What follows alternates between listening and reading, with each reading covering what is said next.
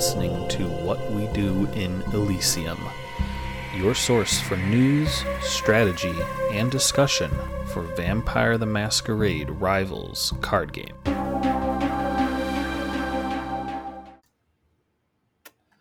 Hello, hello. Uh, welcome to another episode. This is your host, Alex. And your other host, Colin. How are you tonight, Colin? Doing pretty well. How are you? Oh, not bad. Futurama's getting a new season. I know. It's I'm not sure if I'm excited or worried, but we'll I guess we'll have to wait and see. I'm excited. Um, but that's not what we're here to talk about.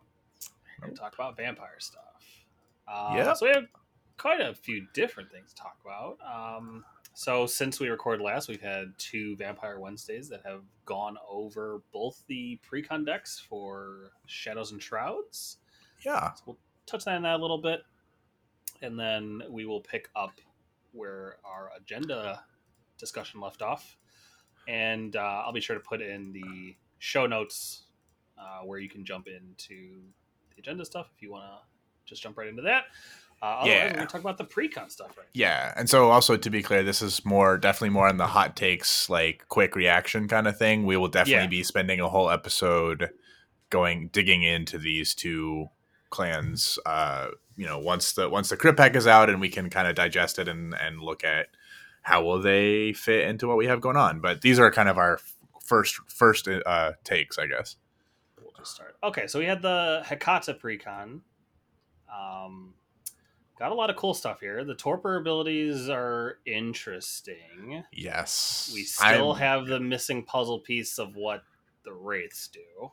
right that i think that'll be a big part but i'm already really excited for Hecata. Um i they seem like they're a very um i guess like you know combination. They play off each other a lot. Um i'm i'm excited to play with them. I think they look really fun. Yeah, they they do a lot of different stuff already, even without having to see what the wraiths do. Like you have a way to cheat someone to play straight into torpor, which is really Oh, cool. love that love that card that's that's maybe my favorite card I, I like. There's this one that steals a character for a turn. oh yes yep That that seems good. Um, so yeah, they have a lot of cool stuff. I'm excited for that. Um, Right. But I think after tonight, I am more excited for the Sombra stuff. that I was gonna say that I feel like this is great because uh, that was what I, that was my guess, and yeah, so well, Hecata right up my alley, and I think Lasombra are right up yours. Yep. Uh, La Som- actually, uh, Lasombra has a lot more to do with influence than I was expecting. Same here, actually. At least in the precon, what, what we have in Mhm. the precon so far. hmm They have a lot of uh, abilities that grant influence. Um, another ability that uh, I think you pay prestige for a good amount of intel. Yeah, three intel. Mhm. Um, stuff I wasn't expecting for them. Um, Right. I was I was expecting to see more of the playing with like agenda on characters and stuff like that, but maybe that's in the crypt pack. Right. Oh, and we, hey, we also got our first new title since the core set. It is a it is a Lasombra card, so you'll have to have Lasombra in play. But just interesting to note that we have a new a new title. So yeah, we'll do a uh, more in-depth dive into each of the clans, uh, precons plus the crypt pack stuff uh, once we have all that. Yep. Um, So, are, is there anything in particular you're looking for? Like, you know, the one one or two cards you're most excited to, to get in your hands from from the what we've seen so far? Um, I feel like I, I have I have information overload. That's fair. yeah, I don't know. I, I think I like the Hecata stuff, even though Lasombra is more up my alley. I think I'll probably try to play with the Hecata stuff first, uh, depending on the wraiths that is. Um, Mhm. So yeah, I think that's where I'm at right now. That makes sense. Yeah. No, that that's. Uh, yeah, the wraiths are going to be a real interesting question. I mean, I like I said, I'm I'm super interested in. Uh, I think I love early grave. I think I want to try rituals with like some sort of Hecata Tremere mix. I don't know what that looks like yet. Um, but that's kind of where I'm leaning. Although I, I do like titles, that was kind of the first thing I, I dove into, so I'm also interested in that. Um, yeah, and also I want to say the art is just great uh, for. I mean, really for both of these, but I, I want to. I like these clans. Really feel like they have themes, right? Like, I mean, particularly Yeah. the Lasombra, right? Like all the Lasombra, and I think they talked about it on the stream, where like all the Lasombra are kind of grayed out to play into the shadow theme. A lot of them have parts of them hidden by shadows, only a little splash of color. Um, just real, real cool and kind of cohesive art style, which is really neat. Not only cohesive art, but the pun game is on point too. There's a true. card called Throwing Shade, Mhm. which is literally someone getting hit by a shadow like stool. yes, yes, that was I, I appreciated that one a lot. so yeah, we'll we will dive into all that once we get the rest of the cards. So Yes. uh, that that'll probably be our next episode. Yeah, So let's dive back into the agenda talk. Um, So I think we left off. Um, last thing we did was the city deck focus stuff, and now we're kind of getting into the more um, wide open agendas. yeah. Well, I, I, I, it's funny you say. Well, I guess I guess these next two are very wide open. Um, and then we'll kind of close it out with the least wide open in some ways, Yeah, right? One side to the other. Yes. Um, but yeah, so the first the first kind of few we wanted to talk about were what we would call the passive agendas, but the ones specifically without any card type that you're building around. Mhm. Um, and so these would be knowledge is power and strength in numbers because they give you agenda without you having to specifically spend actions for for getting it and they don't require you to put anything specific in your deck in terms of like i mean obviously there's cards you'll want you know if you're building those but um, Nothing to specifically trigger off of. Exactly. Yeah, exactly. So, like you said, these are two wide open agendas because you can kind of build however you want. So, um, I guess we can start with the one that we've definitely played around with more knowledge is power. Uh, Yeah, I'm curious. You know, again, we've we've seen this. We've seen a lot of, uh, I guess you could call it jank. Um, I will. Well, not. I guess you can call it jank. Uh, I will be playing one of those been building it is, is exactly. Uh, you know, I I will be playing one of those decks uh, in the stream that we that we will have before this episode comes out. Um, but also, I mean, you know, Knowledge is Power won uh, a Spanish tournament that happened a couple weeks ago. You know, and they were they were saying it was pretty strong. So, um, yeah. Okay. Anyway, what are what are kind of your your broad takes on Knowledge is Power before we dig dig into obviously what are the cards we want to see in it?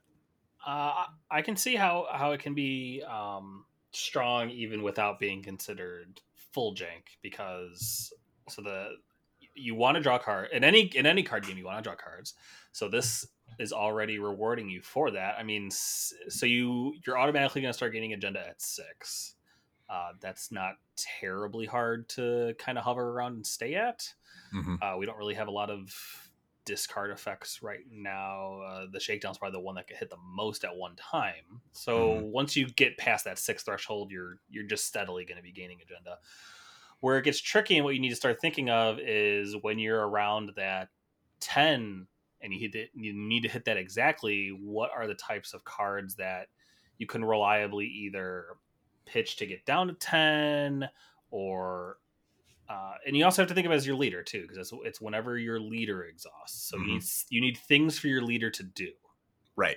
Yeah, no, and that's that's a good point. There is there's kind of the two halves of the agenda, right? You need the draw to get yourself up because you know, if you're if you're earning 1 point a turn from this agenda, that's not going to really do it. Like uh, not, you know, obviously some turns you'll earn one, that's fine. But if that's kind of all you're getting, that's not great. So you really want to be hitting that too, I think as much as possible. So like you said, you need the you need the draw to get up there, but then you also need to make sure you stay at that 10 um well, you know of course you know because it's a leader exhaust you have some control over the timing but yeah like you said you need you need ways of ditching cards and things for your leader to do. Also you need a leader because they have to be out in the streets so you need a leader that can take a punch or you need to be able to defend them right somehow. So let's see. Who who likes being damaged to be healed and would help drawing cards. Yeah, it's a really tough, uh, tough pair. You know, and, and it's like, especially if there was some other some other Haven that could like damage him to also draw cards. They seem That like would that would go really well together, right? Yep. Um, yeah. so obviously, Alejandro and University Library are the default for this agenda. yeah, I I can't see another combination right now that that you should go with. Rather, Sure. it's just the most efficient thing you can do right now with this agenda. Yep. Yeah, I mean, I think I think there are other there's some potential for some other stuff, um, but I mean, it's the consistency of that is just so good, and and also a lot of the other draw, like Tremere has some of the best draw right now, and so like just play Alejandro, you know, because you're already playing Tremere for the for the um the ritual, Right. so it just it just kind of all works together really nicely. hmm So speaking of the ritual, uh, that would be seek knowledge. Yeah. So that that's a good. Uh, so it draws two cards, you discard one. Mhm. So it's a good way to get you up and also search for either because you're probably going to have some just regular hosted actions in your deck because you're probably not going. I mean, you'll probably go for citizens where you can because that's just more agenda and an exhaust trigger.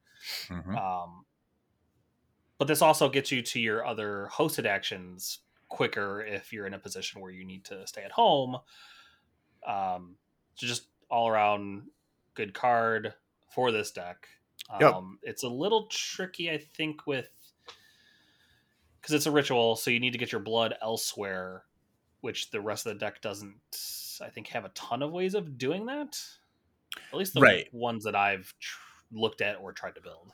Right. Yeah. I think I. Th- I mean, lately I've built been building without playing any really hardly any rituals, but I think that there probably is a deck that runs a little more like straight Tremere and runs to seek knowledge. Um, because like the other thing with with knowledge is power is because you're drawing your deck, you can play well, I, I guess I should say the thing about Alejandro Library is that because you're drawing so many cards, you can play some of these like rituals or schemes or whatever that that need you to draw specific cards. Um, so like I can see a more ritual heavy deck working like like kind of like you. I haven't really built in that direction yet, but I could see that being a thing. I think just pairing up Alejandro with Grigori might be enough because I don't think you need to necessarily put all three blood on this to get a Mhm. a, a value out of it. Probably Yep. two is fine. Um, because once you get to that, you know, when you're hovering around ten, be it like you're at nine or eleven, you don't want to start drawing too much and like have no way to get back down. Right. Yeah. No. Totally agree. And I mean, this is good. I, I think Signal. Well, even outside of this deck, I think Signal is pretty good. But it's you know it's still only netting you one card. Right. It's draw two cards and discard one, which again, still very strong. But you know, if you get your hand wiped out, it's not like Seek Knowledge is going to instantly refill it either. So yeah, Yeah, it'll it'll take some time. Right. Okay. Um, so who else who else pairs in with this deck? yeah. So so there's plenty of vampires that can help draw cards or re refresh cards, right? So so first to go through kind of all the all the the well, I say all there's two really that draw cards on their own without like you don't need to spend a card to draw a card. It's literally just card draw, and those would be um, Darius and June. Uh, so one of those is probably fairly common. Darius Wolf is the Tremere who has guard and can whenever he blocks, you draw a card. So pretty good. I mean, he is four BP, so he's a little more expensive than most guards. But again, you're getting draw. You're paying for the draw. Mhm. Yeah. Um, and I think so. It's kind of it's kind of nice because either he can block and draw you a card, uh, or if you need to play a reaction, you know he uh, on on him he replaces that. So you can kind of use it either way. Mhm. Um, and then the other one would be June Bryant, who at the start of your turn, if you control Prince of the City, draw two cards. I have never actually Draw seen her in card. play. Nope. June Bryant has two cards. Really? Then our our handmade deck builder is wrong. Oh, that's probably true. I don't know. I'm looking at the picture on online, so Never mind. Two cards. two cards. Either way, I honestly don't think it matters. Yeah, I was gonna say this isn't uh the the extra card isn't helping her. right. Um and I I mean for a lot of reasons, right? Like her disciplines are weird for Ventrue and titles. Her stats are one and one, which is meh. Like it just I don't know. You could try it, but also if you control Prince, like I mean, You're, You're you're probably- doing well probably- already. right and, and generally speaking you're probably putting prince on your leader and so you don't want your leader necessarily i mean i guess it doesn't matter if your leader goes out in the in the street because they have zero secrecy their way so i don't know maybe that's not as much of a non-combo but again yeah you you've got prince people are going to come after you i it just feels unnecessary and like also like a very different deck than knowledge is power to me Yeah. Yeah, while while she does have draw in her text box, um, it, it's an option, but it's probably not a great one. I feel Right. pri- it's so funny how we've gone from where we were at in season zero with Prince is crazy, and now I Right. feel like Prince is just such a non-issue. Right well and a, a lot of that is multiplayer right like i think in Right. multiplayer prince is a lot more interesting because there is i think in some ways i think people have swung too far on the scared side um but yeah i mean it's in, in 1v1 it's a lot different so Yeah. uh, in 1v1 i guess if you want to play knowledge's power and play june you know go for it Yeah, that makes more sense. Um, so yeah, so those are the kind of the only two that just straight up draw cards. Then there are two other ones that like replace cards when you play specific card types. Mhm. Um, so we can st- we can stick in Ventrue to to for the first one, who is Bruno, um, and he draws a card when you play an ongoing. So there's several different ongoings, right? Uh, potentially he might fit into the the ritual deck, I guess. Although he's five BP and doesn't really do a whole lot else for you. Um, I, I- you know, I don't. Again, I don't think like I think Bruno is good. I don't necessarily think that knowledge is power is the best place for him. Right. Um, let's see who else we have. We have Faith, who when you play a ritual draw card, so she's pretty much the same as Bruno, except that she has that blood sorcery icon, and you don't mind exhausting her to help reduce the sorcery or the rituals. And she's only she's four versus five BP, so she's she seems much more, you know, if you want to go down that ritual path that that like I said we haven't really explored, then she seems like a decent fit. mm-hmm Let's see. There's uh, Freddy. Yeah, So he's when uh, when he plays a reaction. Uh, so that's a little more restrictive than the other ones because that's just when you play a card type. So he needs to be either the target or blocking, and then he needs to play a reaction, draw one card. So Mhm. just replaces just getting getting to those other cards in your deck quicker.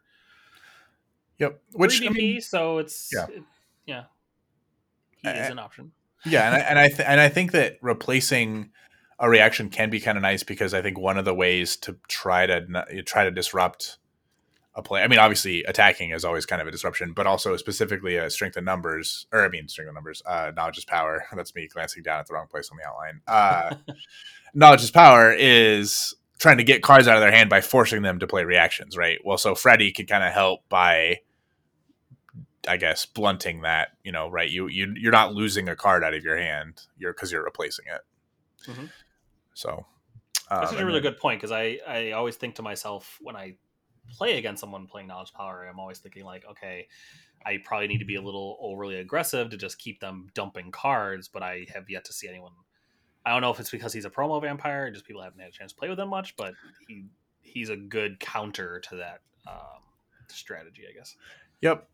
And then the last one, who I really don't see being played, but we should mention him for the sake of completeness, is Govna, who, when you play a card face down outside of an attack, he draws you a card. I- I don't see that being a thing. triggering. I mean, like we've we've said we build jank, but like that seems like some turbo jank right there, like playing a knowledge's power schemes or something. I don't know, man. I mean, I, I guess if you're playing schemes, you can you can get rid of two cards in a single action, which is kind of fun, I guess. But okay. um, oh, and I guess there is we do have one other draw effect that we should mention, and that is Hydra, because he can also draw you cards uh, when he's the attacker. I, and the neat thing with him is with so if, if he's your leader and uh, let's say you start an attack and you're at nine cards and you put no wait that math's not right. Yeah, if you're at nine, well, you can't play an attack if you do that, right? But yeah that's what i mean. So you could play if you were at 10 cards you could play an attack Mm-hmm. uh, use his ability because the uh, the agenda doesn't check for the number until it, the action is completed. Right, um, yeah so a little bit of timing uh, mechanics you can play with there. Yeah, I, I think he would be an example of somebody that I would look to as a like potential not playing Alejandro. Mhm. Um, I don't like. I don't think the cards are there for it right now. But if if either like Brujah gets some draw, or there's some other clan that like meshes nicely with Brujah that has some draw, and you can play like a more aggressive knowledge's power, that seems potentially interesting, right? Um, I Yeah. again, I, I don't know that it's there right now, but it seems seems like a kind of a cool thing you could do. Be a weird balancing act because if if you're playing Brujah, you probably want to be punching stuff, but then you also want to be saving cards. They would they would need a lot of supplemental draw. Right. But Yeah. who knows what the future brings? who knows um and so yeah other than that it's kind of funny because we we basically talked about everybody who draws cards uh outside of that you can really build with whatever you want you know Yeah, Um, prob- probably a lot of whatever. Um, you could probably dip into some schemes. Just basically anything that can get your leader to exhaust when you have that um, when you hit that ten card threshold. Um, Yep. Some Rain of Bloods because uh, or no, Rain, is Rain of Blood? Rain of Blood is the unhosted one. Mercy is the hosted Okay, one. Mercy. We, ha- Mercy. we had a whole discussion on this. we um, did.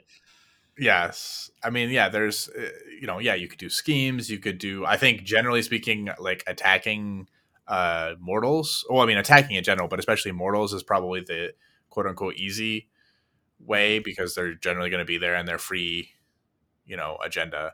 Um, yeah, once you get the stats to start knocking Mhm. them off without any cards, that's when you're in the sweet spot. Right. Now, the issue with that now is like Horde the Herd and stuff being out makes it a little more dangerous, you know, to go after those citizens, which is interesting. I mean, I like, right? Because it's it's not just an easy mode like, oh, I'll just go beat up citizens for extra points. hmm I think it also makes those stuff like schemes or whatever more potentially viable um, because now you're not playing into that citizen meta or whatever, right? Yeah, lots of lots of different ways. Like I said, you'll see you'll see maybe my preferred jank version uh, in our in Or our have stream. seen. have seen.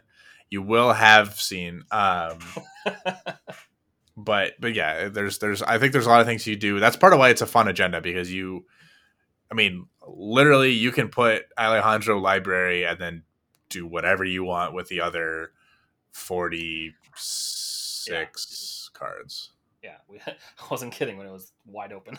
Uh-huh. Okay. Um. So the next one, strength in numbers.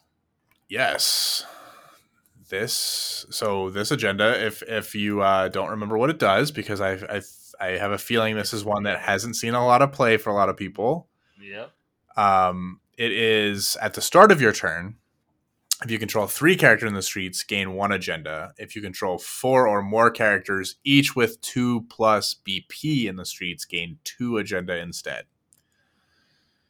Uh, this had a very, very brief uh, interest when Thin Bloods were spoiled, and then people read Strength in Numbers again and realized it required two or more BP, and I think everybody forgot about it again. um Well, to be fair, it came out with the Thin Bloods, so it Yes. was all at the same time. oh, fair, fair. Um, I like this agenda. Granted, also I think this is a much better agenda in one v one because less attacks, right? right. But but I I like this. I like this agenda. Um, you know, uh, but anyway, point being, right? Like you're getting you literally get free agenda. You don't even have to exhaust your leader. It's just at the start of your turn. hmm That seems that seems great, right? That seems super easy. Yeah, it runs into the same problem that we talked about the first half of Knowledge is Power is that, you know, even if you have the three characters, you're only getting one, and that's going to just take forever. Uh, so you really need to be gunning for the second half, which is considerably harder to get, I think. Right. Uh, I wonder if this changes with the the new pack coming out because we're gonna have um, we're gonna have more characters that are lower VP. That uh, since this also keys off being in the streets, you you have to leave these characters somewhat vulnerable. Mhm. But Hecata is fine getting knocked out, so I I don't, I don't know. That's true. That could be there could be some interesting, you know, stuff there with some of the torpor abilities in the Hecata where it's like, okay, you knock him out, but then I also I still get a benefit, right? Mhm. Um I but yeah, in general this agenda you want to have a lot of it's it's swarm but not quite like thin bloods are, right? Like you you want a lot of vampires, but you also want them to be survivable. Um or I mean, I guess you could always try to play like put five vampires in the streets and say, okay, you got to kill two of them to deny me my agenda.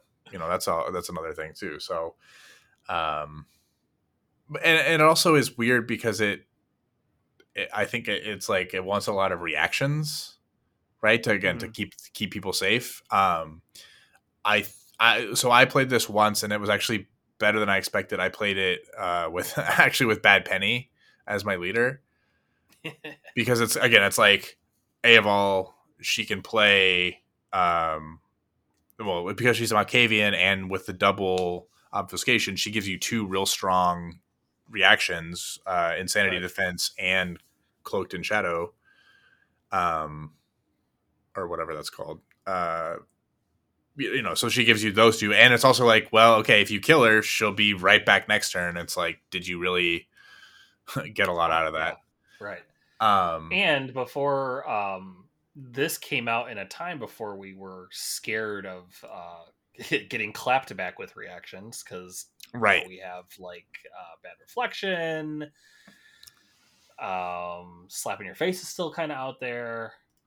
cornered rat too Yeah, right cornered rat. Yeah. so yeah like I, I think with nosferatu yeah because of those like it, it adds some real interesting you know i mean you can come at me but like it might hurt you too um, Yeah. and if you know if you can defeat somebody with a reaction like sure they may deny you the extra point from strength in numbers but like if you defeated a rival uh, you know of course it has to be the person your rival is but like that's potentially an agenda for you right so i don't know it's it's weird. And i think that's the other thing is because because it's not played a lot people don't know how to play against it. Yeah, right? It's Yeah, always if been there's ever a if there's ever a deck that like starts winning a bunch of games with this agenda, it's gonna it's gonna pants a lot of people at first. right. Right. Yeah i mean and, and it's like it's a it's a deck that like it's just weird. And and i that that was the other fun thing i remember again you know again it was a one-on-one game but um playing my deck it's like i had somebody knocked into torpor. I had so many vampires knocked into torpor but because i built my deck around it like i was fine.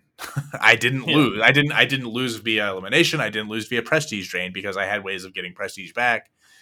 And so like i mean i i i mean i lost a vampire turn for like four or five turns and was i can't remember if i won or if i lost on the but i mean i was right there in that game like uh so it, you can do some weird stuff and it's probably more more you, you can build a deck to be more um resilient than you might initially think Yeah.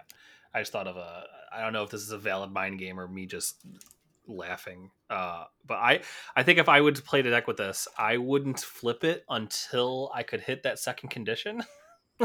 right. So because like nobody like oh he's he's got a big coterie and but once you flip it, even if you have the three and you're getting the one agenda, you're like immediately putting a target on your back. hmm Um, but if you don't flip it until you get to four plus, you're getting at least two off of that, whereas you might have only gotten the one before, and then you might be uh, overly controlled by the rest of the table at that point. So Right. Uh, Uh, yeah, and you could. I think you could easily, basically, just be skipping one turn of agenda, like your first turn. You know, uh, play two vampires, and then pass, and then not flip it until you know the next time you put you have four. You go out to the street and you know punch a citizen or whatever.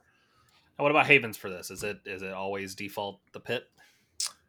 Uh, I don't think so. Actually, I I think I played it with Dragon Roost. I actually like it with Dragon Roost because you can set up weird blocking situations and get some prestige. I think you could play it potentially with Oh, the prestige is important. Yeah. right. I you could potentially play it with um the the dockyards, which lets you discard a card to you know to save somebody. Um, I mean, the pit is certainly a, a, a viable option. Because you could Uh, potentially get straight to scoring on on your second turn if you wanted to. hmm Um, I well, we talked about this the other day. I I want to find a place for thrift shop, and maybe this is the place for thrift shop, right? Um, like because it lets you play some bigger cards with maybe your smaller vampires, and also okay, knock out my leader, and I'm going to give you minus one blood token. So just that extra little incentive, you know. Um, yeah, more more hurting you for hurting me. hmm Yep, and then um, I also wanted to mention heightened senses is great for this. It again, you you know, if you have the right leader, but like if you have a uh, like Aurora, you know, with that double that double eyeball, Mhm. um, it's great because you can play, play it on anybody. sentences without thinking about. Oh, I'm just. I guess I'm just gonna play Aurora. yep. Okay. Um. So yeah, that was strength in numbers. Uh, Yeah. I, I think. I think eventually it'll. It has to come back at some point, or be viable at some point. I see. The other thing is, I think it's one of those agendas that is trickier to build around and to, to conceptualize. So I think it will always be underrepresented versus its quote unquote power level. Yeah. Um, just because, like I said, yeah, it's not straightforward at all to build. It's and it's different and weird and yeah, but per, personal personal favorite of mine. So if anybody wins or does well at a Prince event with strength in numbers, uh, please send me your deck because I will I will certainly shout you out in in an episode if that happens. Guarantee it. All right. Call to action. There you Win a Prince event with strength in numbers. Or you know, or like final table it. That's fine too. we'll accept final. We'll accept final table. Okay. Um. So now we get into the more uh, hyper focused stuff. Yeah. And first up, we have one of my one of my bigger disappointments. Um, base of power. Yep. Um I so this is literally when you attach a title gain to I if, if there was ever an agenda that said uh, in the middle of the game, run out of gas, this is yes. That is very sadly true. Um, also, v- potentially some games, your opening hand is no titles, uh, and you're just like, well, and you don't see one in the first few cards, and you're just like, well, I'm having a bad time. Yeah. Um, but then, of But course, hey, we just got a new title. That's true. Yeah, we did. We did. Um, There's three more copies of a title for your deck. yeah, and that's that's actually potentially very huge, right? Um, right. because it gives it, it it raises both your ceiling and your floor. You know, Right. uh, it raises the number of points you can get to this because that's I think that's important to mention. Right, is like you literally cannot win the game just by playing titles. hmm Um, unlike I think almost any of the other agendas, you you literally cannot put enough titles in your deck. Well, now we can. We're at we're at seven now. that's true, I guess. If you if you if you claim Prince, yeah, No, no, no. Prince and uh, the new one. right, right. I'm saying, but but like s- Prince Oh, is the out of your deck. title. Out of your Right. deck. I got it. Right. You can only put six in your deck. Yes, got it. So you can get to 12, but not 13. Yeah. Um, Which, if if I mean, if you played the whole game and played six titles and didn't go grab one citizen, yeah, that's probably a little weird. yeah. then, then you really, frankly, deserve to lose. Um, but so it's also it is nice because there's really not anything your opponents can do to stop you when you play a title unless Except playing other titles. unless they're also playing titles then then you're both in for maybe a bad time Yeah, um, and I also feel like not. I don't know when I this was back in core. I I also felt like I didn't always, other than the fact that playing a title would get me to agenda. I almost felt like I didn't want all the titles in my deck. right um, which Like, which is actually is yeah. kind of very specific. Herald's great if it's the first one you see, and it's bad if it's on turn like seven. I mean, I guess it's still cheap at that point, so you're fine. But Well, sometimes I would be a dummy and like I'd play Herald super early and then realize that uh, my, I didn't have a five VP character to Yep. play like Seneschal on. yep, that is like, that can be oh. tricky. Great. Yes, um, Uh, I so do it- think. it, it takes a little bit of like planning. Mhm. It's definitely not just oh I drew a title I'm going to play it right now. Right. I, I do think Sheriff has gotten better as we've Yeah. seen more cards, more ongoing cards that you want to get rid of. Um, I think the rest of them are fine. Uh, Prima Primogen honestly is maybe less good just because I don't feel like I see as many scheme decks and also title decks aren't really a thing, so you don't necessarily need the the damage back. Um, might But- change with that with the Lasombra stuff. Also true. Can- also true. yeah. Um, and and Primogen's never bad either, right? Or I say Right. never bad. Uh, in in a I mean in a title deck, you al- you're always going to have it because if yeah, if you'll always nothing, be able to play it. if and yes, it always it you can play it. It helps you play, play other titles, and also it helps you if somebody claims Prince, it helps you kill Prince, which is nice. Um, but I, and and you know I because I played this agenda at Gen Con and it was just too slow to stop me from or it was too slow to really get me ahead in those early game situations you know where somebody else could knock a, ri- a non-rival out and still win on agenda. And I was sitting there with like two agenda from my from my uh, you know from base of power so. Just didn't didn't work out great. I still think it's a great one-on-one agenda. Uh, I would say great.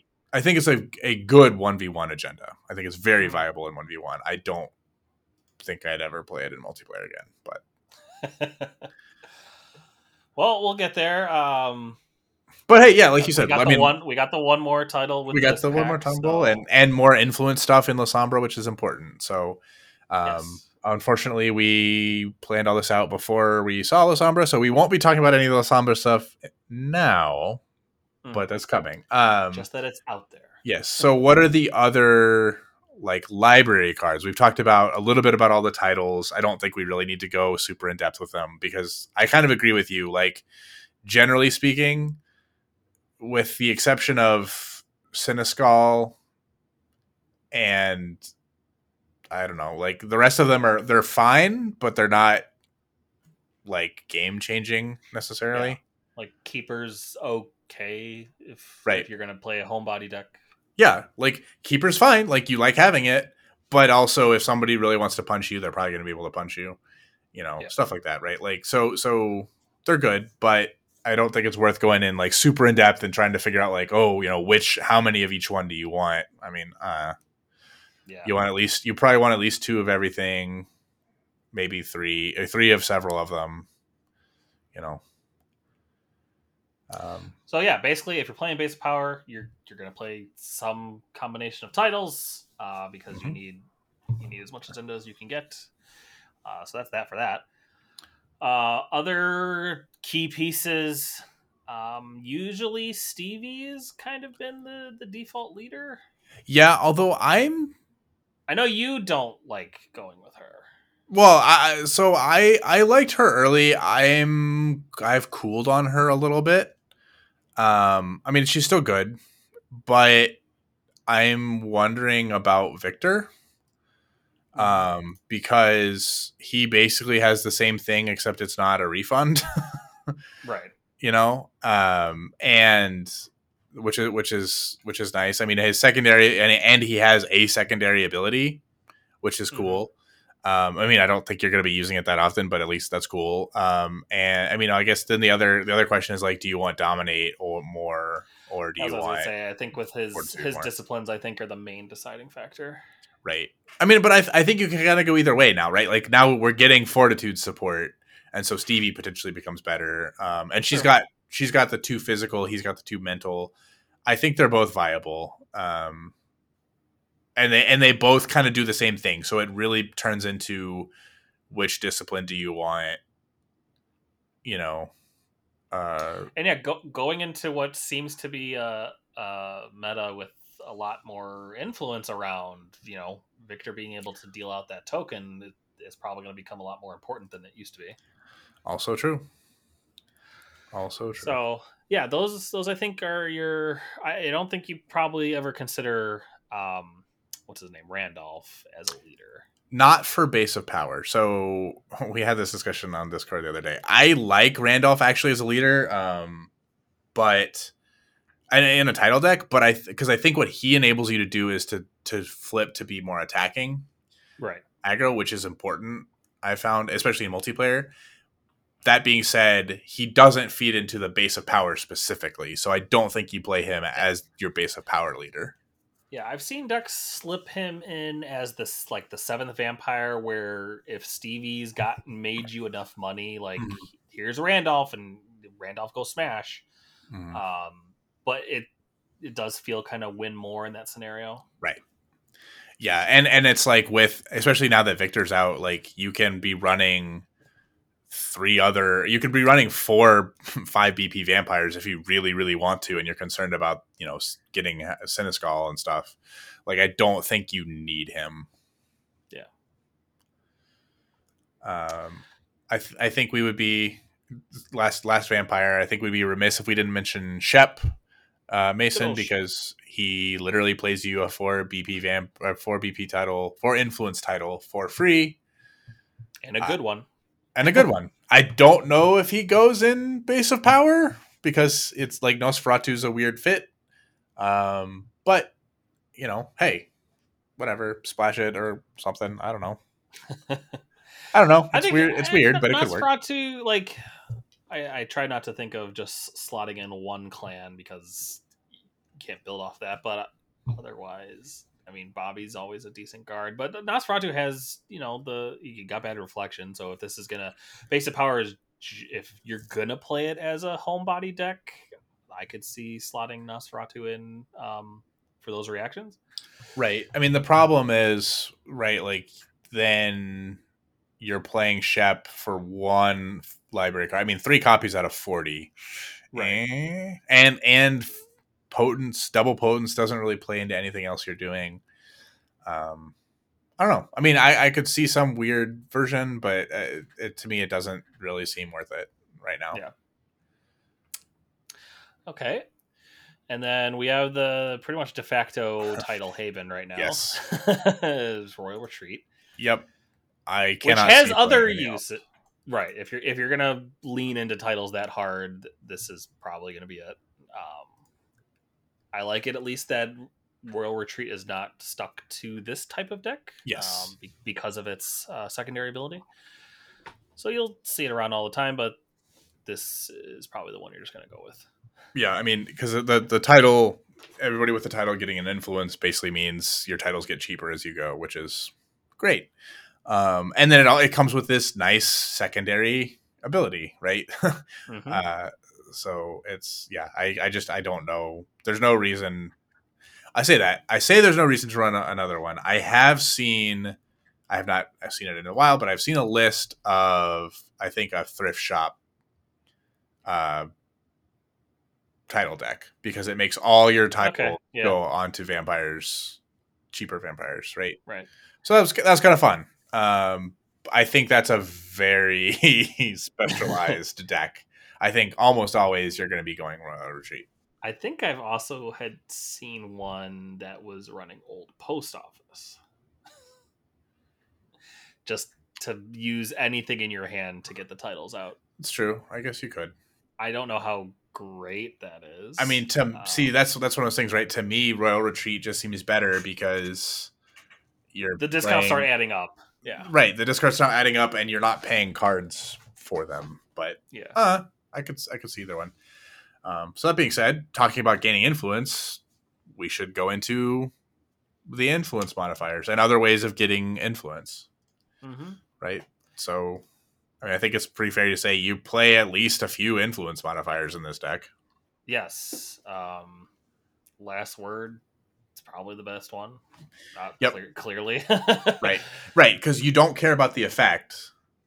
Um, because you're, I mean, that's not entirely fair to say because I, you can definitely sort of do some secondary schemes with all this influence that you've got. Yeah. But the biggest thing you want is just that big ol' influence number. Mhm. Um, and then also getting prestige is nice because you're probably you need to play a fair amount of vampires, and Yeah. so prestige gain is going to be nice for you too. So yeah, I think last I think last word is just hits both those things. Yeah, and you're and you're probably in the early game going to be spending a little bit of your money to get some titles out. So more ways of making sure you don't accidentally get like prestige, yeah, this prestige drained is good. I just realized, are there only two influence modifiers in the game right now? Yep, We need more of those. we need. I, it would be nice to see another one. Yeah, So yeah, you'll you'll probably at least slot in three X of last word. Um, I, I don't think you need more than that, but your bets is there, I guess. yeah. I think I think again. So and this was probably more of a one v one versus multi thing. You can run. I think you can run a title deck that literally uh, basically doesn't run attacks, or or obviously you know very very few, um, and basically go for titles and schemes, and Yeah. maybe in that deck you run extra influence modifiers, but. I, I don't know that you can be that influ- insular in multiplayer. I don't know, especially for a deck that's not quite as fast. Yeah. Um, so we also have uh, blood makes noise and assert authority as ways of getting extra influence. Um, Mm-hmm. Which assert authority is sort of the opposite. Assert authority is like great in multiplayer because it's just plus three influence on your leader. That's amazing. Blood makes And noise then, um, again maybe too slow because it's a ritual. Yeah, I I don't think that kit has the ability to slot in right now. At least So I did play against a deck in at Gen Con that that used it well enough. Um, I don't remember. It did use the influence, but I can't remember what the schemes it was playing was for. But right. it was there. And I mean, I Um, definitely think like it can help you play a, a title. I just don't think you play it in base of power, right? Like Oh, you can yeah. use it, you know, you can use it to play a Seneschal or something, but like that's that doesn't mean you're playing all the rest of the titles with it. Right. Yep. Uh, and then the Sword three, like you already mentioned. Okay, so other t- other cards that key off titles, and I know this one is a favorite of yours Because you ga- was it three times in one game you threw this at me. Yeah, So Dignity of Office. Dignity of Office, one of my favorites. Uh, so yeah, plus two uh, shields for each character. With a thank God it's not for each title. Uh, um, but yeah, for each character. I mean, effectively it is, right? Because Oh yeah, I guess that's true because that's, on- that's how the rules works. Yeah, yeah, yeah. So, oh yeah, I love that, and it's it's my answer to whenever people are like, "Oh, I did eight damage with an attack." I'm like, "Okay, I have eight shields, whatever, that's fine." Eight shields plus stat. It's uh, it's all good. Yeah, yeah, it's totally totally fine. And then we have um, talking about attacks. We have know your place. Uh, I mean, you're probably going to at least look at this. I don't think because I know you, you mentioned if if you're running attacks, you're probably not running too many of them. Mhm. Don't know if this makes it. So the nice thing is, Only- right? It's only two. It's a two damage attack, basically, right? Because it's, if it's one, if the attacker has a title, if they're prince plus two, which obviously, you know, you're not planning on that. But I mean, a two damage attack is generally pretty strong, and it's only three BP, so you can play it on anybody. Um, off the top of my head, I haven't, you know, I haven't really done the sitting down and looking at how many social title people you have, but like I I- I guess part of it too, right, is like if you're only running a few attacks, you might as well make them hurt. So True. uh, it's definitely not as good as the other one. I will say. I will say that. Yeah. So the other one, um, big power play, mental, um, five BP, one damage, uh, one damage for each character with a title in this party. That's what I like. Yes. I like when I like when he I like when it counts all the effort I'm putting in. Right. Right. So yeah, where, whereas peer pressure or not peer pressure, know your place is the uh I don't want to say Just low effort, but like it's it's just the attacker, but it's like have a have a title plus two damage, boom, like nice and easy. This one takes more work and is five BP, but also can, can it can be the one that swings for four or five damage plus whatever your stat is. Yeah. You know. Um, so that's that's pretty good. And then uh, another a non a non attack card that I neglected to to note before, um, but should have is uh, Royal Review, which is just gain a prestige for each title in your coterie. Again, we've talked about you know prestige drain being a thing. Royal Review is a way of uh, another way of kind of generating that prestige back once you've played some titles. Okay, so yeah, that's the tile deck. Um, it's it, it's a deck that kind of still feels like it's stuck in the core. I think maybe Yep. a decent way of putting it. Yep. Um, yeah, I think that's a great way of putting it. Is which which is why part of why Lasombra will be interesting because I this has not really gotten any pieces since the core, and in the core it was already not bad, but you know uh, on, on some shaky ground a little bit, and and Yeah. not getting anything has just pushed it that much farther behind. Yep. Okay, so on to the next one. I like this one a lot. Uh, manipulate the masses. Yeah. So this is all about schemes and how to abuse them. Yes. so when a scheme you play succeeds, gain one agenda. Well, that doesn't sound bad. It's only one agenda.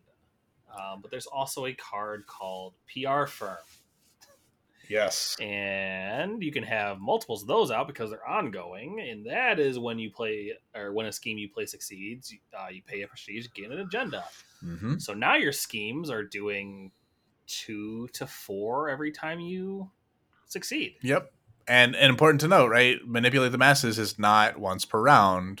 Yep. It's, I mean, again, you're probably only playing two schemes, but you can get that to to agenda. It's also harder to get through to push through two schemes because you have to have enough influence for both. But it's Right. certainly possible. yep um, so that has that has huge burst potential Yep. um, I've, I've been on the receiving end of that a couple times like the, the scheme player is just like oh what are they doing over there and then out of nowhere it's like i win Yep. um, Yeah, it's I mean it's it's not even close. This is the burstiest agenda in the game, right? Like Yeah. it's not even really Christmas land to to see a, a manipulate the masses player getting five agenda in one action. With like a greed is two, a masses is you know three, and then one or two PR firms. Like I mean that's obviously that's going to be very strong, but that's not like out of the question. it's not it's not even christmas land like Right. that's that's that's a very real Right. uh, potential thing so yeah like you mentioned uh, greed is just another scheme that says should i get to agenda and then there's also fame and fortune which is should i gain one agenda and two prestige um, because there it, it, pr firm you do have to pay for that ability every time you use it so Yes. you, you do need ways of gaining that prestige back Yes. um, but if you're if you're using the method that you're already strong in to get the money back, you should be having a good time. Mhm. yep, and, and I think that's that's the an important thing, right? Is that there are a lot of cards that give you prestige for playing schemes. Like Bunny gives you prestige for playing schemes. Mm. Um, the last word gives you prestige for playing schemes and helps, and both those also help you push them through. You know, so you should be able to kind of play your schemes and and reload that prestige as you go. right. And then if you're worried about, um, you know, aggro or having the table turned on you, well, you just play Mercy to heal yourself, get more agenda, hmm and um, yeah, just, just sit there and wave at the table. Right. Yep. Or you know, or play balance of power to like try to slow slow your rival down by draining their agenda. Right. You know, there's there's lots of things you can do. Um, I think the trick with this is, I think it's a meta thing where if you see a manipulate the masses person player at the table, and once as soon as they get a PR firm out, you have to figure out who's going to start punching them. Right. Right. Like you just yeah, the table has to beat them up Right. because if you leave them alone, You'll all lose. yeah, exactly.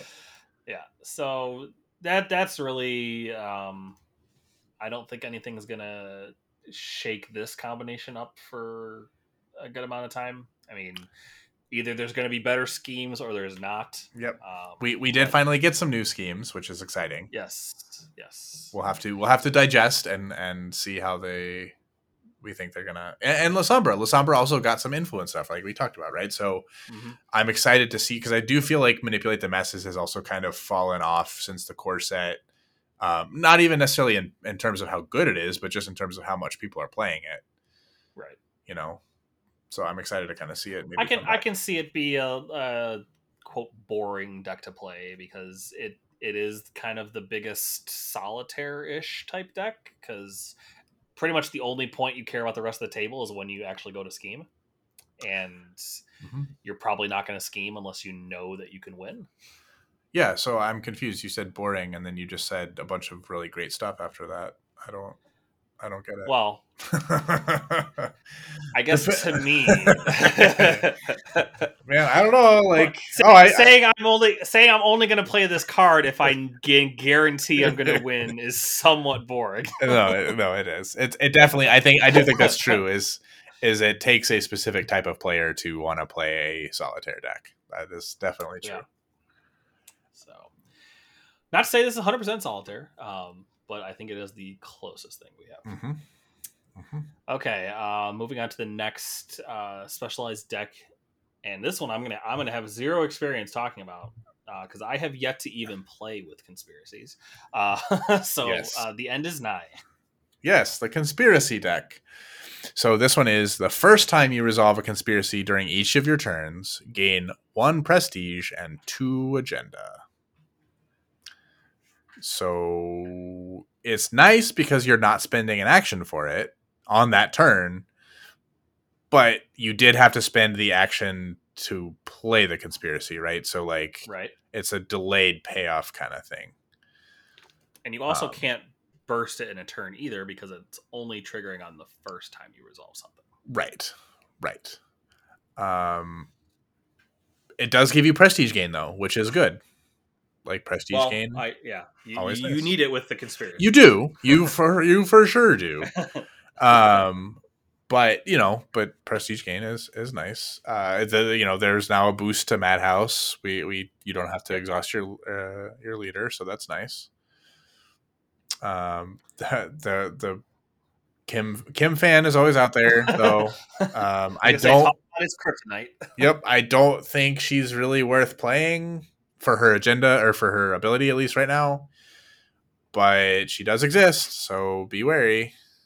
yes. Um, I, although to be fair too, I also think it's kind of a hard sell for the Kim fan player, unless if you don't know what the conspiracy is, and there's, you know, like if if the conspiracy player is targeting you, then maybe, but like, I mean, and maybe it's a nice negotiating thing, right? Of like, hey, you know, I won't. burn your I won't burn your card until if you target me with something, then I will burn your cards. If you don't, then we can be friends. You know, but um, it's just a thing you have to think about. So Yeah, I don't think conspiracies are are quite at that saturation where you need to keep Kim in your pocket for making deals. not at all. So I will say the conspiracy deck that I saw that I liked was Prestige Drain. I think we might have talked about this last episode. Um, was a Prestige Drain deck because with probably the best conspiracy and multiplayer whispering campaign that just straight up like steals to prestige. Um, like you can you can just really and you know while while you can only get one or two agenda for the for, for the first you know conspiracy theoretically you could pop off all three of those at the same in the same turn. Like obviously that's very rarely going to happen but you know it's not an action. So like you can do that and do some other stuff which is kind of the nice thing about conspiracies right? Is like they're not bursty in agenda but they're kind of bursty in that way of where like you can you can do a bunch of effects without actually spending actions on them in a specific Right. turn They just take the investment. hmm exactly Yeah.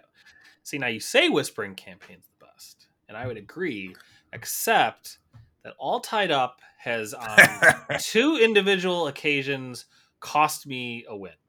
That's fair. Yes, all tied up is so whispering campaign is probably the best proactive. All tied up is easily the best defensive conspiracy. I mean, it's one of the best win stopping cards in the whole game. Yes. Um, so that is the yeah when you when you reveal it, target foe who did not contribute exhausts all of their characters, and it's only two prestige. So with Yeah. with the madhouse, you can literally play it and flip it that turn if you want to. Um, it's yeah, it's quite it's quite good, quite quite good. Um, Uh, the rest are very situational, I think. Well, maybe not destroy the plans. destroy the plans is always good. Um, Lost Glory is okay. I mean, we have that same effect on um was it Rain on Your Parade? Mhm. That's never played. Right. But the difference, right, is like Rain on Your Parade also doesn't get you towards the agenda. I'm the, the problem with Lost Glory to me is that it's Right. four. Yes. Um, it's a it's a meta thing. I'm curious if now that maybe you know if maybe agenda is more a more important thing, maybe Lost Glory becomes better. Uh, um, I I think out of time, which is which was not there in the in the core set that came out in Blood and Alchemy. Um, I'm interested in that. To me, that feels like the I call it a political tool. I've heard the word extortion thrown around. Uh, I think that's um, not entirely wrong. Uh, you know, of like, hey, if you contribute to this, you won't lose an action. Um, and I think it's another it's another good potentially not not win slaying, not the same way or you know win stopping the way all tied up is, but talk about slowing somebody down.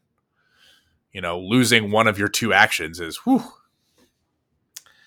yeah that can mess up uh, a lot of like Tremere. Like, okay, they they were they thought they maybe they were gonna only be able to play a ritual but exhaust another character, but nope, that's now gonna be their only thing they can do that turn. right.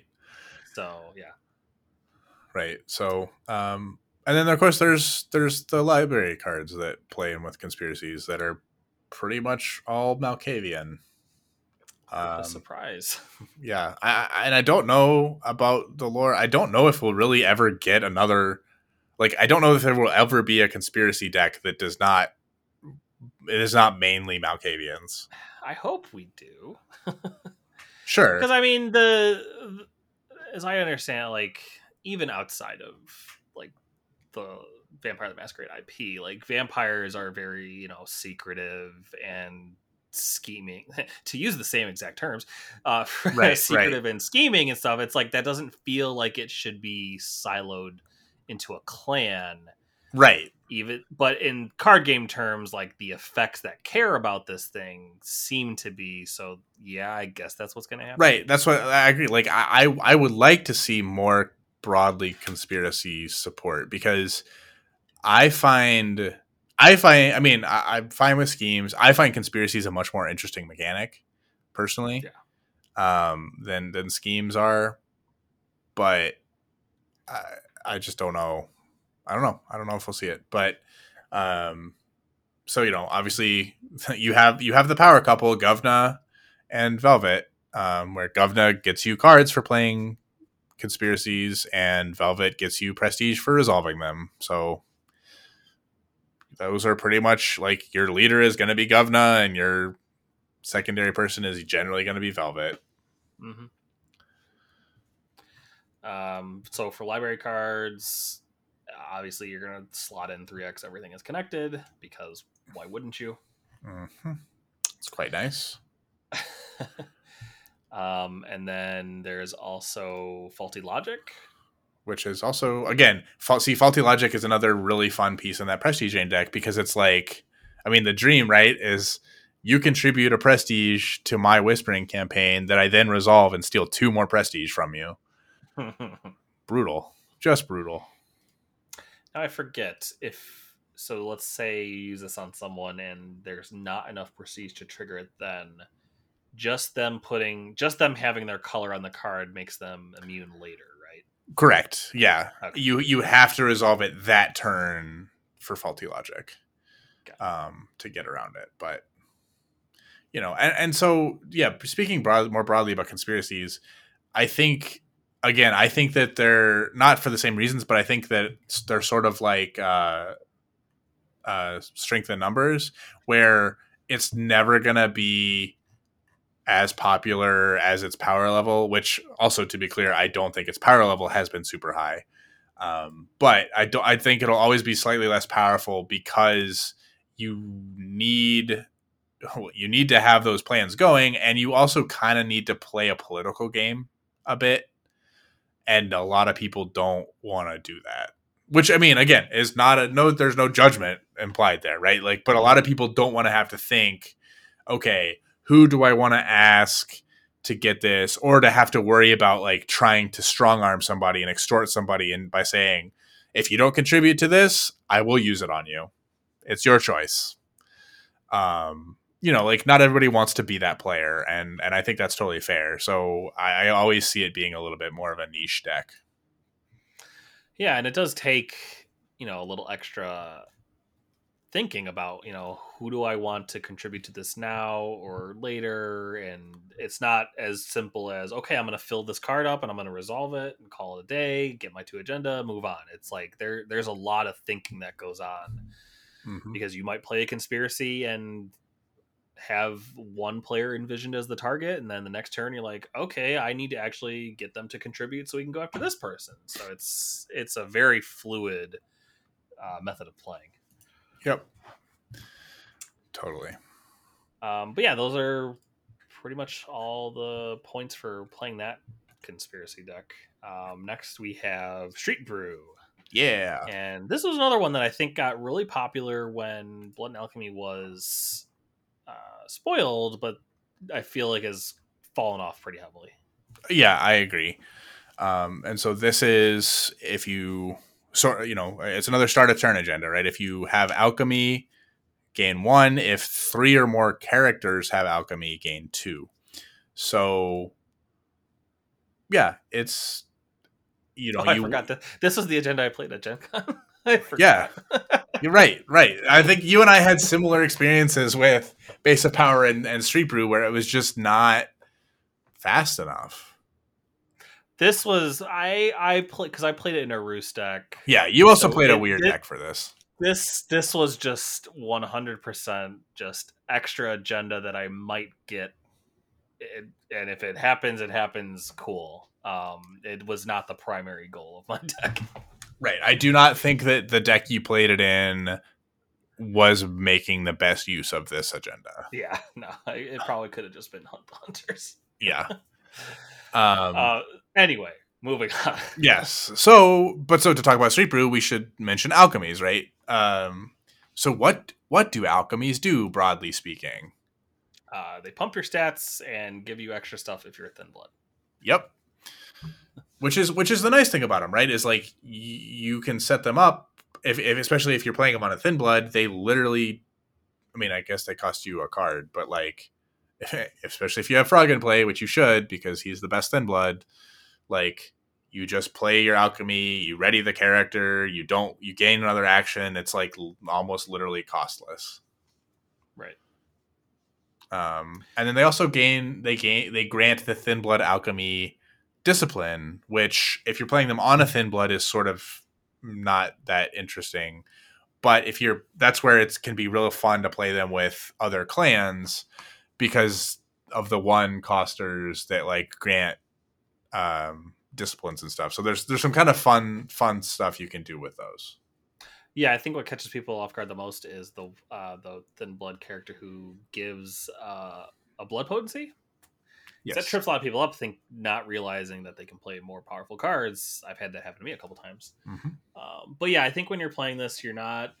It, it it's almost like a trick question because you're like, okay, alchemies, I need thin bloods, but you you're using the thin bloods to kind of start the engine, but they're not going to be the ones in most cases, other than Frog, uh, actually having the alchemy. You, right. you probably want other characters that can stay around because luckily this agenda you don't need to be in the streets, um, so it's not like. Mm-hmm. Um, strength in numbers, so that's good. But you need characters that stay around because once that alchemy is gone, I don't think they have a way to get it back.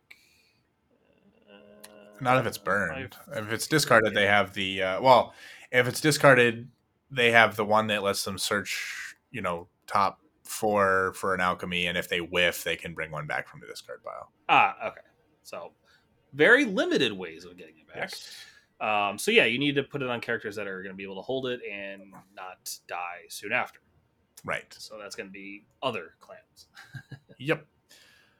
Um, but having thin bloods in your coterie comes with a lot of cool bonuses because they mm-hmm. have a lot of uh, cool cards that care about it. Um, Haze is a big one. Yeah, Haze is uh, real, real strong. Just negate any ranged attack or non attack that targets, which we've seen more of those. We've already seen some spoiled, right? That target um, a vampire, and you can just say no, no, thank you. I don't want that yeah. to happen to me. Yep. Yeah, there's a lot of non-attack effects um, that are starting to add up. At first, this wasn't. At first, this was like, okay, this is just the anti-ranged card, right? Um, but its stock has climbed up quite a bit.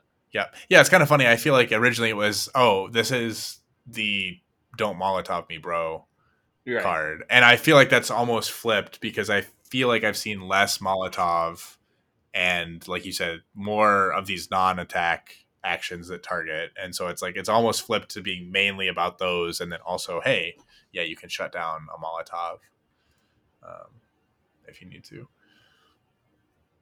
uh, other cards that care about alchemy uh, envelop which is i I saw this super cool play at Gen Con where uh, someone knocked someone else out by giving everyone in their coterie a 1BB token, which then put them all into torpor at the same time. Yeah, that was pretty hilarious. Probably will never happen again because I don't think Thin Bloods will be nearly as popular, but was yeah. super funny. Yes. Um, see. Far Reach is really good. I don't think is going to go anywhere anytime. It's it should always be a consideration if you see mm-hmm. Thin Bloods on the table. Um, it's kind of awkward because you do have to detach the stat boost to play right. it. Um, but I think it's a game winning card, right? It's it's the one where it's like somebody thinks they're safe, they're at home, you know, maybe they've stacked up some secrecy or whatever, and you're like, no, thank you, I will move you out by yourself, no blockers, no reactions. Yeah, yeah, no minus one on one stat is hundred percent worth no blockers, no reaction. Mm-hmm. yep but it's it's I think it's it's a card that you don't you don't well you, you maybe kind of build around, but it's not like that's your main game plan. That's your I'm gonna plan on playing one of these when it's gonna really do what I need it to do, kind right. of thing, yeah. right? Yeah, you're playing this to knock someone out. Mm-hmm. Uh, and then you already mentioned. No, no, this is a different card. Uh, Dangerous Mixture is just one damage for each different alchemy. Yep. So that's that can get you up to like you know, I think it has one natively, if I remember right. So like, yeah, one natively. To... It's a and like we said earlier, you're playing this with other clans because this is five BP. Mm-hmm. So you literally cannot play this if, if unless you have like unless you have all the other right a bunch of other BP, a bunch yeah. of other yeah. so um, and also like we mentioned too, you know, Frog is easily the most important card for Alchemy. Um, yes. He, you know, I know, I know everybody loves to talk about uh, Jacob and his you know giant damage numbers, and that's that's fine. People can have that, but really, we're we're efficiency junkies here. You know, we want yep. we want the frog to to play the alchemy and then stand the character. Especially when you're playing it with a big person, play the alchemy, stand the character, and then go punch somebody. Lovely. Uh, and then what I was trying to say, uh, you already mentioned back to formula. That's the um, semi tutor, but grab it from the discard if you don't find it. Mhm. So, all right, so that's Street Brew. Interesting one. Yep. Uh, next one is from the same pack, right of the blood. Yes. I think this is see a another one. Of. This is another one. At least I don't have a ton of experience with this. I've seen it in the wild a couple times, but I don't know that I ever played against it. And I definitely don't think I Yeah, I haven't I have not built with it or or really thought about it. So I did try building a deck. It never, it went nowhere. Right. um. So yeah, this is the one that cares about rituals. Uh. So when you play a ritual, and this is another first time one, so it, it's uh, spread out throughout the game. Uh, Mhm. First time play ritual, gain one agenda. If you put three plus blood, gain two instead. Uh, this is hard to do. Yep. I, I I always ran into an issue uh, building this decks of where do I put the balance of all the uh, blood swapping cards and actual rituals that I care about, Mhm. and like how do I stay alive? Mhm. It, it's a it's a very hard balancing act. Yep. Yeah, I th- I think this is a deck that you need to play with and test out to really f- feel where that balance is. At least that's what I've thought. The th- times I've thought about building it, I kind of did the same thing where I was like, do I want like both of the blood swapping um you know vampires both uh what Gregory and um what's her name the traditional leader Sonya right? Do I want Mhm. both of them? Do I only want one of them? Um, you know, yeah. Well, how, how much do I play this stuff? It's it, and I, I, it's not that I don't think there's a right answer. I just, I think you have to put a deck together, play several games with it, and and evaluate. Right.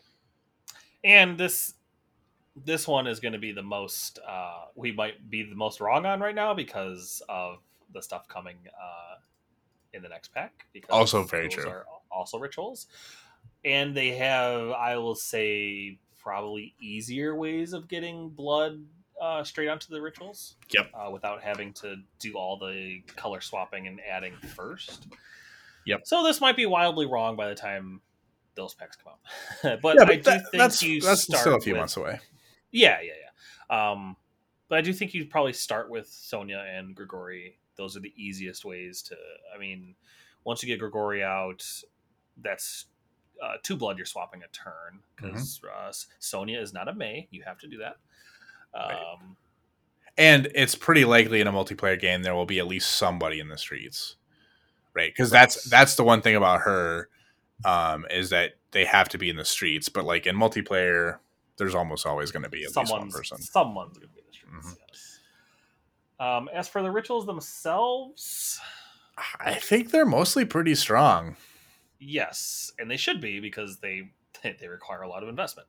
right Um, two actions right that's that's the that's the tricky thing with them is that there's two actions unless you exhaust a second vampire so like you pretty much always want to have that second vampire but that means you have a vampire that's doing nothing but exhausting right. to play the and. Grigori's already exhausting all the time Mhm. because that's how you trigger his ability. So like you need at least a Yep. minimum of three BP or uh, not BP, a three vampire coterie that's like spending most of the game exhausted. right yep and like lorenzo exhausts to do his thing you know so it just you need a lot of vampires fortunately they do have prestige gain which is you know important Mhm. Um, I mean, we've we've talked about seek knowledge. We've talked about blood makes noise. I think they're both good. Um, Sleep of the Sleep of the Damned is still one of my favorite cards. I love it. Uh, so that's the one where your people stay in torpor longer. I think that's pretty cool. I also think that you can you potentially. can't use this on yourself. Oh man, sorry, sorry. Yeah, for- for I, the I was new- just thinking with the Hecata stuff. Right. Yeah. Um, I do think it's fun because I think that they have some sneaky, strong aggro potential with someone like they can't necessarily put up a consistent as consistently as some other people, but like you know balls caress and stuff and the ability to like swap blood and then drain it and stuff like they can they Mhm. have some sneaky ag, ag potential and sleep of the vitae, just right boom, you're Mhm. gone. right Yep. um, and then of course defense of the sacred haven is another secrecy start or secrecy stacking thing uh truth of blood is an agenda loss I, again I have never seen that card played. Yep. I think we're low on those in general, but uh, you know, uh, in in a slower meta, maybe it's worth it. I don't know. But Anything that makes you uh, an opponent lose one agenda just it, uh, it doesn't feel good for the value. Like if they're already rolling along, mhm. sure, one agenda might stop them a turn, but I mean, sort of in the opposite way. I didn't lose an agenda, but I was one agenda short from closing, right? So, uh, Right. I mean, it's like it's one of those things where some games the one agenda won't matter. Some games it'll be exactly what you need. It's hard to tell, and like I just Truth of Blood is always going to be the fifth agenda option. I feel like. yeah, or the fifth i mean the fifth ritual uh, option right uh, uh, of of the Tremere ones we found like it's always going to be the fifth blood sorcery one yeah. in my I don't think even even in Rites of the Blood, you're not playing all the rituals. It's not, it's not like the title deck. right Uh, you're definitely probably playing defense, seek, and sleep. I think probably blood. Uh, maybe swap seek with blood makes noise. yep i was gonna say i i well i would i think you want to play seek because you need to find the agendas i, I actually would say you you're running blood seek and defense almost assuredly and Yeah. sleep if you want to play a little bit more aggro which i i like That's but, true. Yeah. um So, so okay. yeah. Um. Let's see. All pretty much all the uh Tremere characters obviously feed into the ritual stuff. Mhm. So there's not much talk there. Scorpion's touch is if you want to go onto the aggro side of things. Mhm. Um, yeah scorpion's touch absolution stuff like that hmm hmm um, Um, you have keep releasing on here. I imagine that's just if you want to stay home and stack secrecy. Exactly right. That, that's the only and, and and because with um, blood makes noise, you can play it pretty easily, Yes. right? And so like getting a keeper and a, uh, protecting a haven or whatever, you know, stacking up two or three extra secrecy is quite good. Yeah. Yeah, very easy to do that. Mm-hmm. So yeah, that's Rites of the Blood. Um, That's Yeah. definitely, like you said, that's definitely agenda that will change a lot once shadows, or not change a lot, but like you can, we can totally reevaluate once, um, Yeah. shrouds and shadows comes up.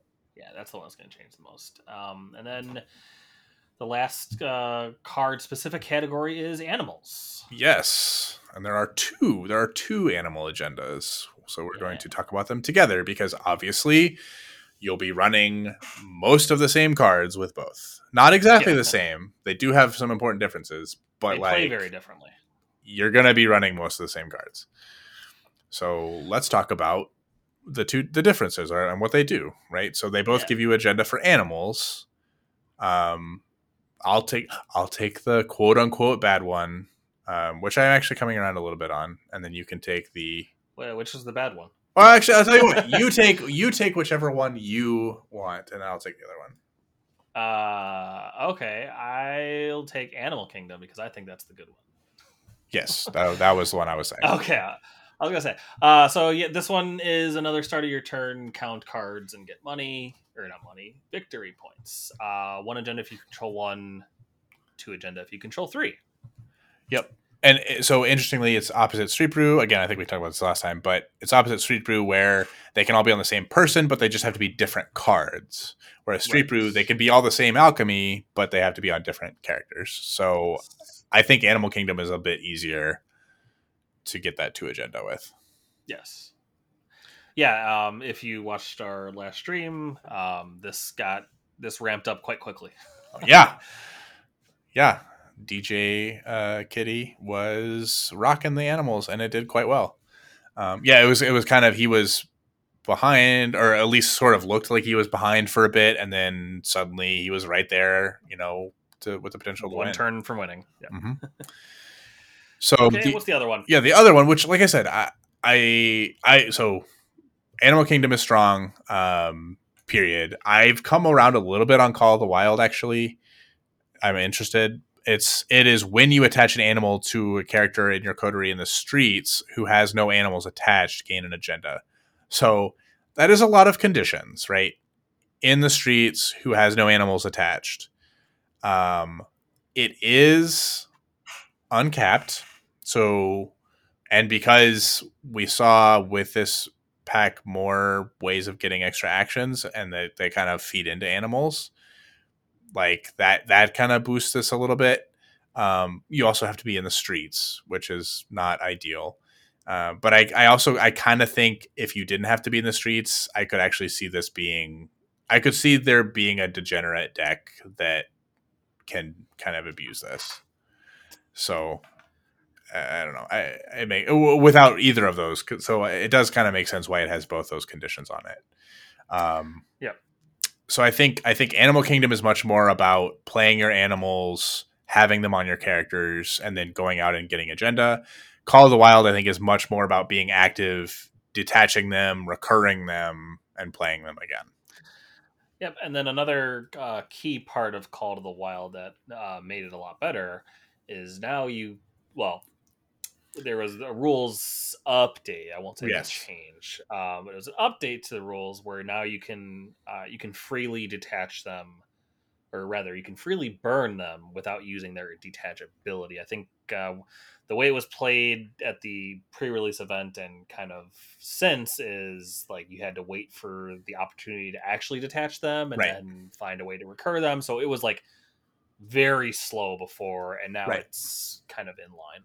Yep, it's still an expensive thing, right? To to burn an animal, yes. um, to get one agenda, but sometimes that's what you need. So it's nice that you have that option. Mm-hmm. So let's talk about the animals themselves. Mm-hmm. Alley Cat is obviously my favorite because the cat lady exists. Right. That's fair. That's fair. Um, Mongrel is probably the well. What do you think, Mongrel or Murder of Crows being the stronger one? I mean, I think Mongrel plus one to attack is just so so good. Um, it does. Murder can just straight delete someone. It's true. It's true. Um, I, so I, I but like Mongrel also gives you the damage prevention only for yes. physical, but like that's also really good. Um, two physical, which you know, right. Yep, it's it's quite strong. Um, Alley Cat is fun. Uh, and ne- again, never bad. Like that's kind of the nice thing about animals is like they're they're sort of like the uh, the titles of the rituals where it's like they're never bad to have. Right you know right. um i mean or and not even bad obviously like you'd hope that playing a card it's not going to be bad but like they're always useful you know um they're not always worth well for one thing you have to have animalism so like you can't really play them in any deck but um you know you're always going to find yourself getting some use i feel like out of the out of the agendas mm-hmm. or i mean out of the agendas out, out of the, the animals um yeah, long episode the other a word um, Sewer Rat. Sewerette's also fun because you can steal blood from characters in Torpor and keep them in Torpor longer.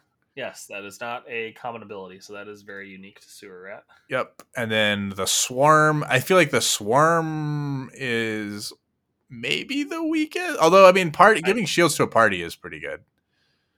Um, uh, the the Swarm needs more investment because, at least for me, when I try to build with it, like you need you want Although I don't know.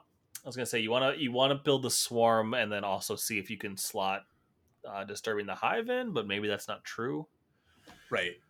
Also, now that I'm thinking about it, right, the swarm kind of goes nicely with the detach and recur because you it can soak a sad damage and go into your discard pile and get recurred.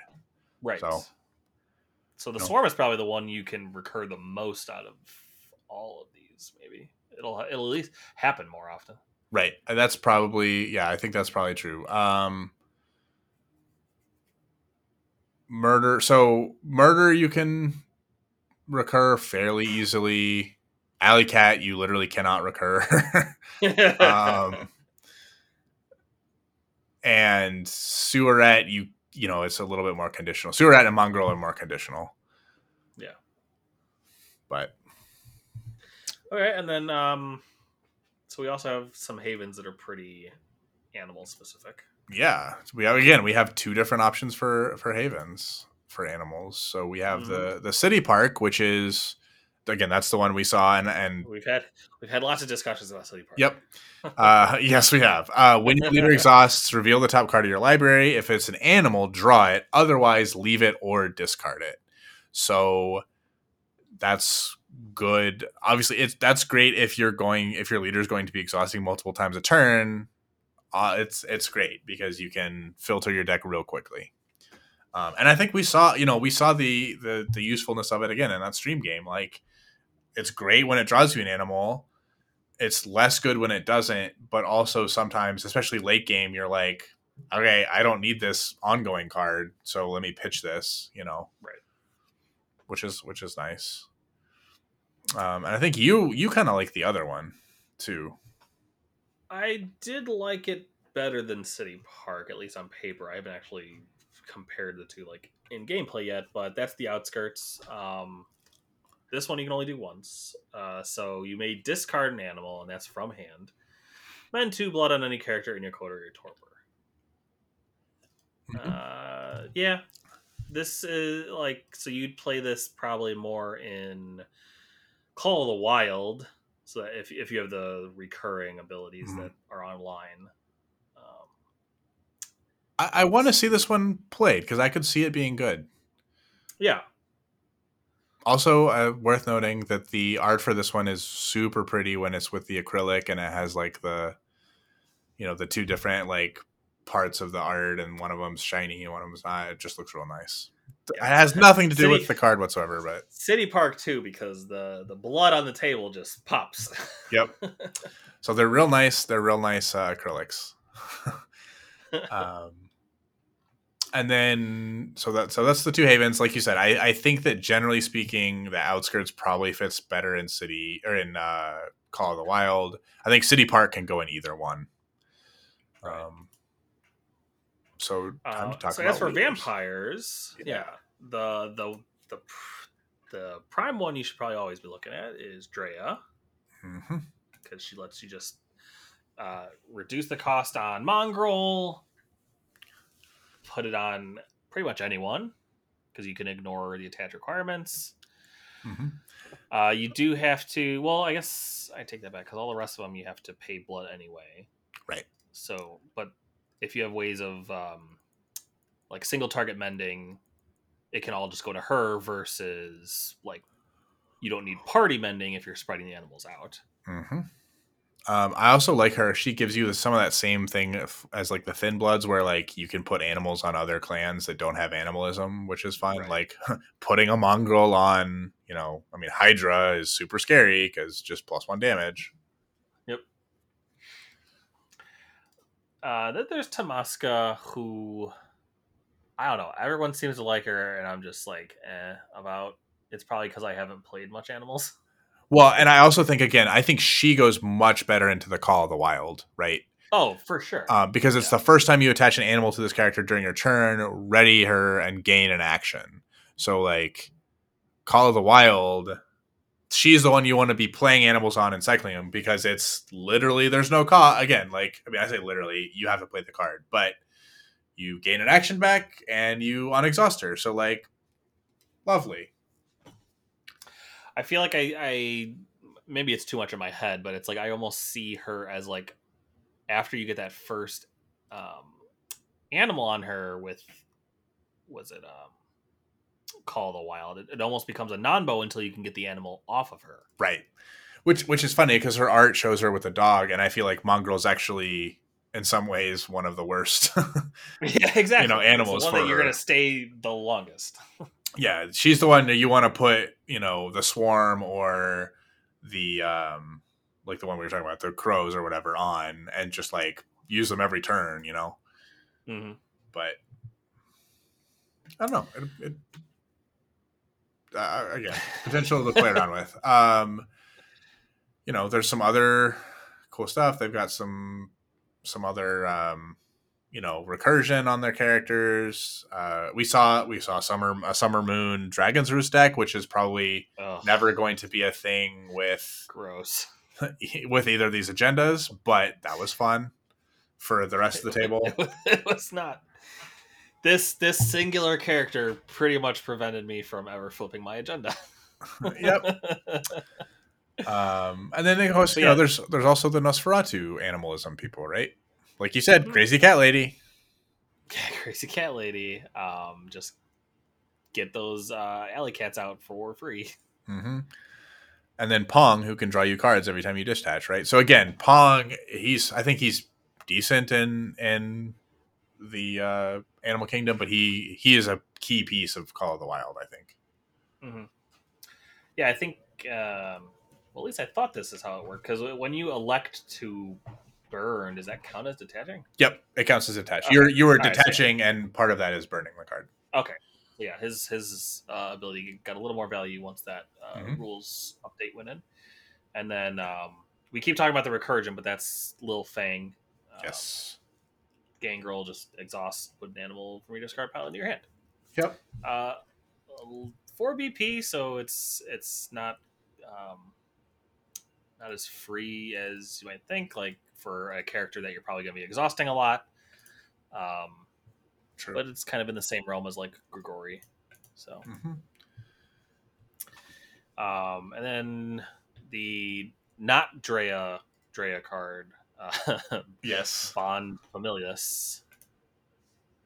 I, I still haven't actually seen it. Like, I guess maybe it's because I've always like I I was super high on Drea from the beginning, but to me, I'm like I always look at Bond Famulus and I'm like, yeah, but like Drea just seems to do this but better.